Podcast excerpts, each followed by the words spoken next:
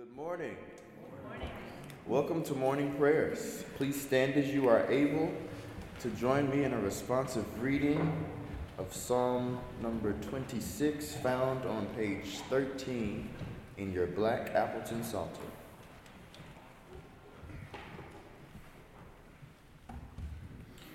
Judge me, O Lord, for I have walked in mine integrity. I have trusted also in the Lord, therefore I shall not slide.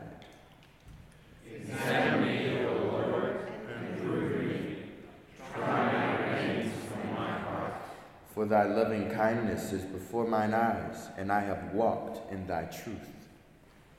I have not sat with vain persons, neither will I go in with dissemblers. I have hated the congregation of evildoers and will not sit with the wicked. I will wash my hands in innocency, so.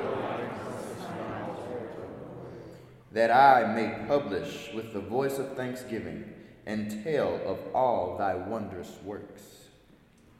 Lord, I have loved the habitation of thy house, and the place where thine honor dwelleth. Gather not my soul with sinners, nor my life with bloody men. In whose hands is mischief, and their right hand is full of lies. But as for me, I will walk in mine integrity. Redeem me and be merciful unto me. My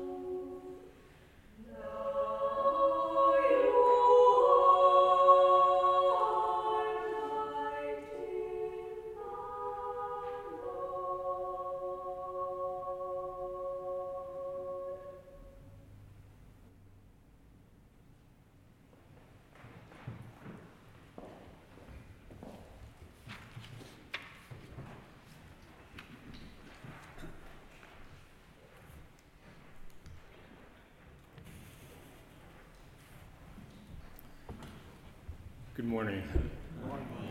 Friends, uh, forgive me for reading two texts uh, with which you're all too familiar, uh, or if, in, if you're in my classes, you'd better be.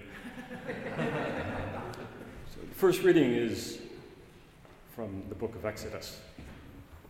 I am the Lord your God, who brought you out of the land of Egypt, out of the house of slavery.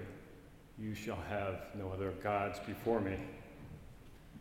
You shall not make for yourself an idol. You shall not bow down to them nor worship them. For I, the Lord your God, am a jealous God. Honor your father and mother. You shall not murder. You shall not bear false witness. The second reading is from the United States Constitution, uh, the Second Amendment in its entirety. A well regulated militia being necessary to the security of a free state, the right of the people to keep and bear arms shall not be infringed. Friends, I come before you this morning to make no policy recommendations. There must be only a handful of faculty at Harvard less qualified than I to do so. And looking out over this gathering, most, uh, actually, all of the students present, actually, uh, are more qualified, much more qualified than I uh, to make a policy recommendation. Nor do I intend to deliver a Jeremiad, though in the news that's recently spilled across our breakfast tables and in our lawmakers' craven response to it, there's plenty to mourn and lots to lament. Nor do I wish to pose the intriguing question, as the author of an editorial in the Washington Post recently did, whether gun ownership is compatible with Christianity, or, I would add, for that matter, with Judaism, Islam, or any religious tradition practiced on this campus and in this country. Nor am I here to condemn the way in which greenbacks, greed, and alas, even the United States Supreme Court have rendered our lawmakers contemptible flunkies of their funders. Finally, I've not come here this morning to recommend that the Second Amendment, as has also been recently proposed in a major national newspaper, be purged from our Constitution. Instead, I aim this morning to ponder what it means to read well, and even more precisely, how we ought to read authoritative texts, religious and national texts, honestly.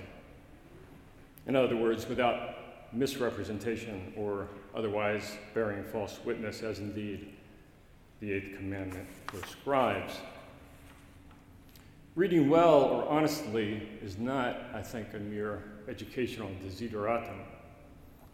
It has become in recent months a grave, indeed life and death question for our country, some of whose citizens habitually parrot the claim that our nation is founded on Judeo Christian values. Now, if that's true, it must surely mean that our nation originated, at least in part, in fidelity to the divine commandments you have just heard read.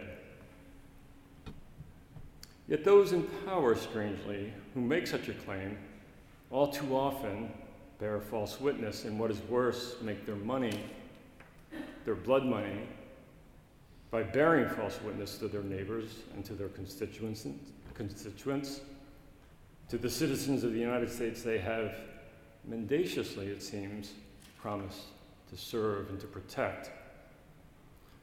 Now, to illustrate this claim, I've quite literally uh, brought pictures with me this morning. Have you got them? No? No photographs have been distributed? Okay. All right. Well, I'll draw pictures in the air then. Okay. Um, now, the pictures are uh, appropriately enough um, two tablets, appropriately enough given uh, our reading. Um, and on one tablet, you will read the familiar clause the right of the people to keep and bear arms shall not be infringed. Now, the late Paul Fussell, literary critic, Army veteran, and historian of warfare, once declared that he expected the second panel to have honored the principle of symmetry, and so to have represented the critical first half of the Second Amendment. You know, that's the clause that connects the bearing of arms to a well regulated militia, that is to say, to an army. But if you had the photographs in front of you, you will have noticed that that second tablet does not honor the principle of symmetry. Now, the NRA, the organization that erected these two tablets elected instead to list on the second a series of functions or services. Now, shorn from the context of data on public health, like, for example, bullets whistling down the streets of our neighborhoods, or in the schools of our grammar and secondary schools, shorn from contexts such as these, the named functions, training and safety and marksmanship and the like, seem harmless, trivial, almost banal. Now, concealing the truth in this way is one form of lying. And since the NRA has concealed a critical part of the Second Amendment, we can rightly conclude as both the framers of the Constitution and the author of 1 John might have put it, the truth is not in them. And they, of course, would be dead on right. And from this observation, I infer the following. First, the NRA may restore our trust in its commitment to the truth were it, number one, to honor the law of Moses and the law of our land by replacing that misleading tablet with one that expresses the truth, the whole truth, and nothing but the truth, namely the crucial but now missing first half of the Second Amendment. And second, by focusing not on putative but dubious gun rights, but gun obligations, which have to do with regulating the armed forces effectively. Since, number two, according to a recent Pew report, the group of Christians who insists that the Bible will be read literally are most likely, of all American religious groups surveyed to own guns, it follows, or so it seems to me, that those Christians, if they are to avoid self contradiction, that is to say, lying, ought to be lavish in their protests of the NRA's sly misrepresentation. Equally, they ought to be vociferous in insisting that the Second Amendment be read as literally as other normative texts, other sacred texts say. Third, Christians and Jews present here today ought to join the chorus of our literalists and gun owning brothers and sisters. Why?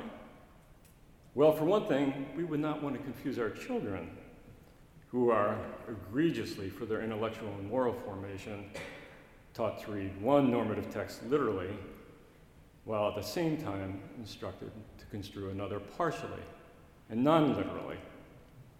This is, seems to me self evidently wrong, as it teaches our children to believe that despite the divine commandment that we not bear false witness, that it's okay to do so when convenient. Number four, because we agree with the NRA and the gun owning Christians of our country and churches, that children are precious, we would not want to contradict ourselves, that is to lie, by making their violent victimization more likely or even probable by selective reading and representation, as to say, by lying. Fifth, lying once not only leads to other lies, it leads to other forms of transgression. Selective rather than literal reading, for example, dishonors the sacred lawmaker who liberated us from the house of labor, uh, slavery only to deliver our profane legislators over to the servitude of the NRA's Pharaoh. Number six, God's law commands us to worship no graven images. But what does the NRA Pharaoh do?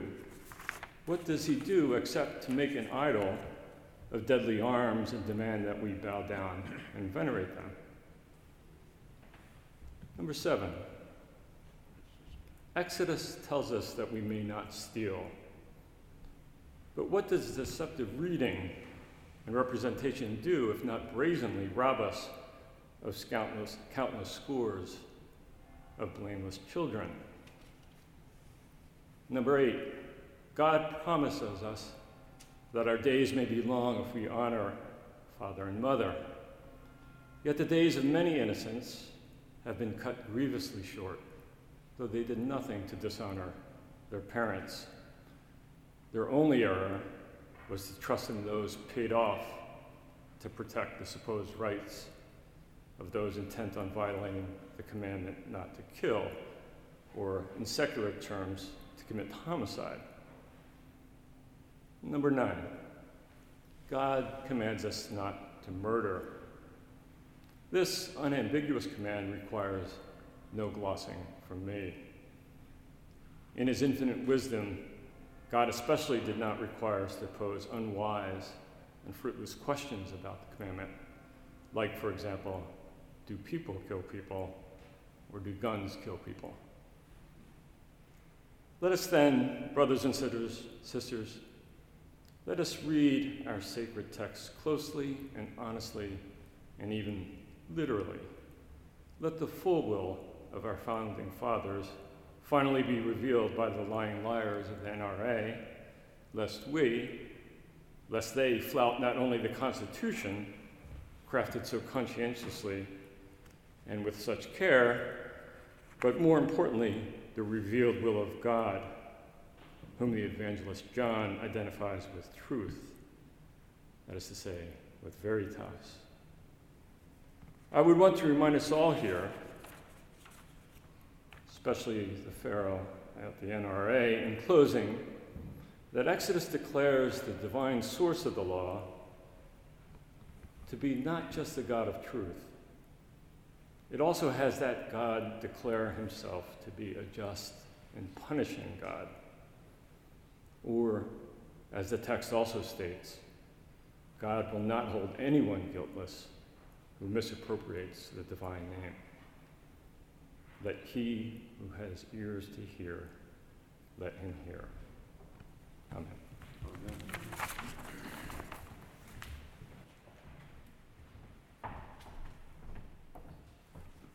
Please join me in the Lord's Prayer. Our Father, who art in heaven, hallowed be thy name. Thy kingdom come, thy will be done, on earth as it is. Give us this day our daily bread, and forgive us our trespasses, as we forgive those who trespass against us. Lead us not into temptation, but deliver us from evil. For thine is the kingdom, the power, and the glory, forever and ever. Amen. And now please stand as you are able to join us in the singing of the closing hymn, Christ whose glory fills the skies, hymn number 41 in your crimson hymnal, hymn number 41.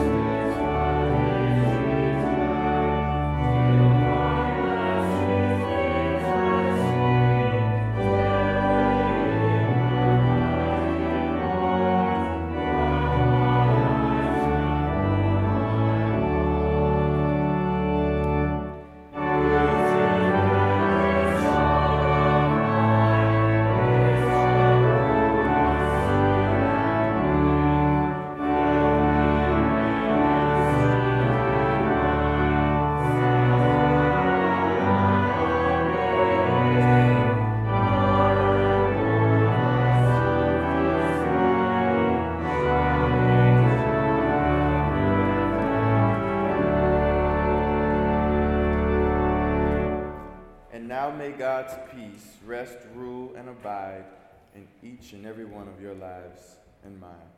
From this day on until we meet again, let the gathered people say, Amen. Amen.